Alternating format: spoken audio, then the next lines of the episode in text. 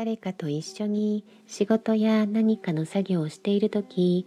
相手の言葉や行動が多分悪気はないのだろうなと思いつつも不快に感じてしまったとき、嫌だなという思いを抱えたまま、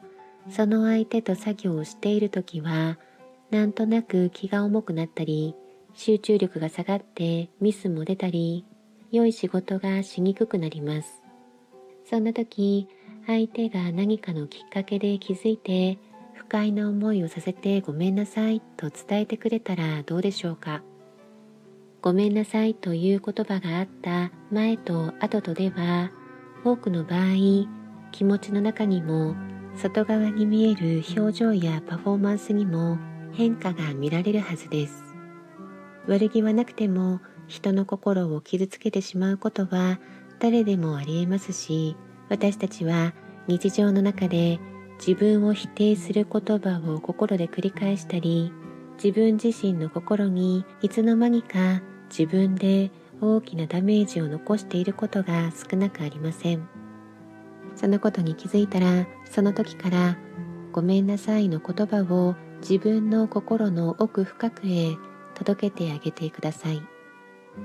そして表面的な意識ではもうこんな自分は嫌だと何度も思ったとしても潜在的な意識の大きなパワーは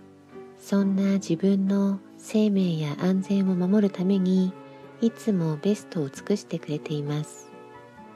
ありがとう。愛しています。許してくださいの言葉もごめんなさいの言葉と一緒に心の奥へ届けましょう。それを続けることで許しが起きてくるとクリーニングの言葉が出る前にはわだかまっていたエネルギースムーズな動きのブロックになっていたものが解消されて前へ進むことが許容されたように感じている自分の変化に気づく時が来ます。なので環境の変化や新しい挑戦の不安も多くなりやすい新年度のタイミングこそ過去の記憶のクリーニングに取り組んでみてはいかがでしょうか？記憶に縛られた人生に変換が起きて新しい飛躍もスムーズになるのでおすすめです。